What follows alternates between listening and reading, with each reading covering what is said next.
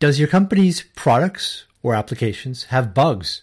Do you even know? That's the premise behind a company called Bugcrowd. The startup is linking businesses that need to find bugs with people who love to hunt for bugs. Hi, I'm Matthew Schwartz, Executive Editor for Information Security Media Group.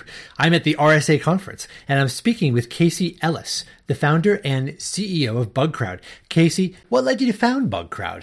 Customers that I had doing pen test work for in tech, but also in more traditional verticals, payment cards, telcos, companies like that. They all started asking me about bug bounty programs. And, at the time, Facebook was being quite vocal about marketing their program and the success of it. Yes. So that kind of coincided with that. So I started asking the question, if you think it's a good idea, why aren't you doing it? Yeah.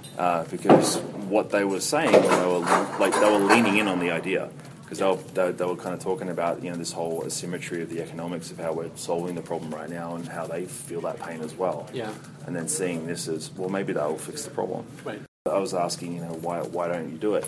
And really the trigger point for starting Bugcrowd was the fact that they all said basically the same things. And it was questions around, how do I manage the process? And, questions around, trust and risk and different things like that. And it was pretty much, after a few of those conversations, the light globe kind of popped on.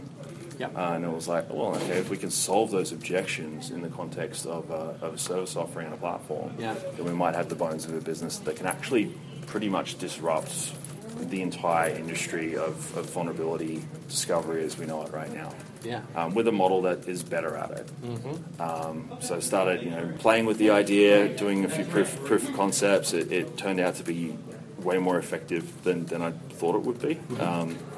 Why was it effective? Because of the scale? Because of the easy reproducibility in a way? You build one system and it can work with so many different organizations? Yeah, there's definitely that. If you look at it, building software, building systems, building a business, it's a creative endeavor. But, most of what we're doing to try to keep the bad guys out is pretty much relying on automation. So there's always going to be this gap where the creativity that's been applied to something that's automated doing its thing is going to kind of end. And it's in that gap. It's sort of like this, security blind spot, so to speak, where the attackers like to play, and where people, if you can sort of make humans new automation to fill that gap, then they can always stay up to date with how the bad guys are doing things. So that was kind of the core idea behind it. Have a bunch of companies signed up now? Yeah, we've done 150 programs across 100 customers. Verticals ranging from large tech, because I think, that's where this all started. It's the logical kind of, ground zero for the market. But the thing that we've done, we've put a lot of work into basically reducing the risk and increasing the control of the process for the customer, which is, the most of the reason for that is to have it be consumed in a way that makes sense to traditional organizations. We've got companies like Western Union, we've got, Barracuda, River, these, still tech-enabled, because I think anyone who's going to be interested in talking to us is going to be a tech-enabled, but they're not tech. They're not crazy Bay Area startup type organization. Yeah. How do you set the reward scheme, or do they set the reward scheme? So we've got a couple of models that we use. There's the traditional, what we call the traditional model, which is basically the same as how Google and Facebook do it, where it's essentially open. First to find each unique issue gets paid. The more severe the issue is, the more the researcher gets. We do it in pricing brackets, or rather reward brackets, and those are based on a bunch of different data points, but the main one is, what are these guys expecting? What's the crowd actually expecting to be rewarded with if they can, deliver a result for the customer on a public basis? So that's that side. Then the stuff that we did to basically replace pen testing and things like, dynamic application security testing tools. We created a reward model called Flex. And basically the way Flex works, it's the same principle in general as a traditional bug bounty, but instead of... The problem with a traditional bug bounty program, particularly if you're a more conservative customer, is how do you budget for that? Because the whole purpose of it is you're trying to find things that you don't know, and you get to pay each time that happens. Yeah, it's unpredictable. You can't budget for it, because if you could, then we wouldn't be having this conversation in the first place. You'd know where your bugs are already. So what we did with Flex was created a model that basically caps the cost, like guarantees a capped expense to the customer. We do that through reward dilution, if that becomes necessary. Basically, the way it works is, say there's a reward pool. We run flex over a period of time. Or it's continuous flex. We run it basically back to back. But if we talk about a one-time one for the purpose of understanding it, there's a scope. There's the researchers that get invited in. They do their thing. First to find each unique issue gets a reward, but then at the end, the customer selects the top three most creative and severe issues, and they get first, second, third place, which are higher rewards. And then there's basically a runner-up tier underneath that. And, in the case where there's more bugs found than there was reward pool allocated to start with, we dilute that bottom tier, which is what keeps the cost to the customer static. Flip side is if it's not fully allocated, then whatever's left over carries forward, so they start to actually spend less money over time as they improve their security program. And how long has that been going? We actually started with that. Like we were doing that before we had traditional programs. We launched it to the market probably just under a year ago. But, even by that stage, we've done 30 or 40 of them. I guess there's some variability for the researchers at that point. Yeah, the trick with that is that you be very upfront about how this works and make it as simple as possible. Yeah. So the whole idea is, you guys, here's the deal. And hopefully if you look at it and have a bit of a think about it, you can understand why it's set up this way. Yeah. If you're not cool with that, you can opt not to participate. Right. There's 16,000 in the crowd. Okay. That's fine. You don't have to. The other thing is when they, we've noticed with Flex, particularly with the people that are repeat researchers, the folks that make it up into the trusted tier that we've got, they self-moderate. If they find if they're looking at an application or a system that has lots and lots and lots and lots of issues, they'll go in, they'll do the things that they're good at. And then they'll basically stop because it's this thing is Swiss cheese. Yeah. It's going to dilute, and beyond the effort that we've already put in, the customer's going to end up with enough things to work on anyway, so we can just call it a day. Yeah. Whereas flip side is if it's a really hard target, then what you'll usually get is you'll draw out people that are more incentivized to be that guy who got the awesome bug. Yeah. Great example of that was one that we did for a listed tech company just recently, and it's probably a 12-year-old target, very highly trafficked, and all of that.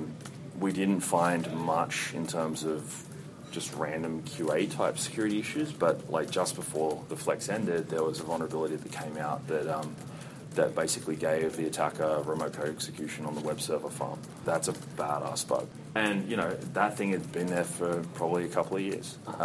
It's just no one had applied the particular creativity of that particular person with the right incentives for him to actually be patient enough to pop it, if that makes sense. And they already like competing with each other as well. The hacker culture is all about... There's a gamification aspect to it, obviously. Yeah, it's really interesting. It's a competitive culture that they're driven to learn.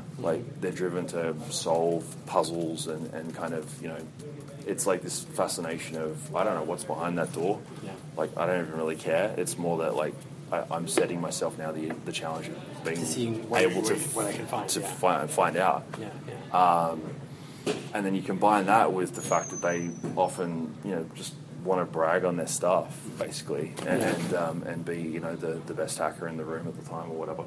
We draw all of that out and put it in the platform, so we've got, badges and leaderboards and scores and all of these different So actual things. Gamification. Actual gamification, on top of the cash. I know of people that do this for subsistence out of places like India, Philippines, South America, a little bit of Eastern Europe in there as well. We got a great story of a kid who joined the platform who was, I think, 18 at the time, and he's an Indian guy, and his father wanted him to grow up to be a lawyer, and he wants to grow up and be a cybersecurity hacker, going out and doing all those things. He loves it. So he was participating in bounty programs and actually having us deposit the money into his father's account to prove that this was a legit career progression for him to pursue. He made enough, I think that guy made maybe $25,000 over the course of a year for an 18-year-old kid in Chennai. That's... Pretty good. Yeah. I mean, that's rent for 2 years at least and, a whole bunch of other stuff. So there is subsistence happening. It's not at a point yet where there's consistent survivable liquidity for people in the West. But we're obviously pretty interested in getting it to the point where it is, and it seems to be trending in the right direction, which is a good thing. Future going forward? I mean, how do you see this evolving? We see better buy-in, hopefully. Yeah, totally. Better buy-in. Obviously, we're seeing different verticals pick up the idea and start to talk about it. We actually just redid the website today with or launched a redone website with a bunch more customer testimonial stuff on there, and it sort of points out the different verticals that are actually engaging this idea. Bigger picture, you throw Bugcrowd out 5 years. The way we're looking at it is that cybersecurity is, if you're trying to solve a problem that's being caused by a crowd, then crowdsourcing is the most logical way to solve it, right? So right now it's bug bounties, and it's being helped along by the fact that they're kind of the new hotness right now. But really, that's just kind of the catalyst for a change in the way that people think about getting these sorts of things solved. So it's like, what else can you apply a crowd of 16,000 people to? It's not just finding bugs. Yeah. So, the idea of it is, we'll continue to run disclosure programs and public bug bounty programs, but then, what we're already doing for customers, it's almost like, I hate to say Uber for hackers because it just is an overblown way of describing it. It's like, yes, I need some hackers, please, go. And they're downstairs in the car with the engine running, ready to come in and help out. We're segmenting the crowd out based on their skills. We've got the mobile guys, we've got the IoT guys, the web guys, all these different things. And really, it's this pitch of the Elastic Security team. And that's an unintuitive, I have to actually be quite explicit about pointing that out, because it's a bit of it's not an unintuitive jump to make, but this whole bug bounty trend is so noisy and dominant that nuance of where it could go gets a little bit lost in that conversation. Conceptually speaking, it's not obvious that you could do a one-to-many bug bounty program, right? But like you said, now in retrospect, it's like, oh, no, that makes perfect sense. Yeah, exactly right. But, you had to, no offense, stumble your way there, sort of. Yeah, totally. That's how innovation works, basically. It's so rare in the security realm to be able to know what people can do. Yeah. These people have proven what they can do. Yep, exactly. Those are the kinds of people that Google hire. Yep. You know what I mean? Yeah, well, because they've proven what they can do. We've got people, this is a weird kind of byproduct. At some point, there'll be some sort of recruiting thing that we light up through the system. We've got folks, we've had one of our top guys get hired by Tesla. He wasn't even in the security industry before he started doing this stuff. He was a sysadmin. Obviously had the golden eye. This guy is a very good hacker. Yeah. He just never worked in security. And now this has transitioned him into a security role at a pretty cool company.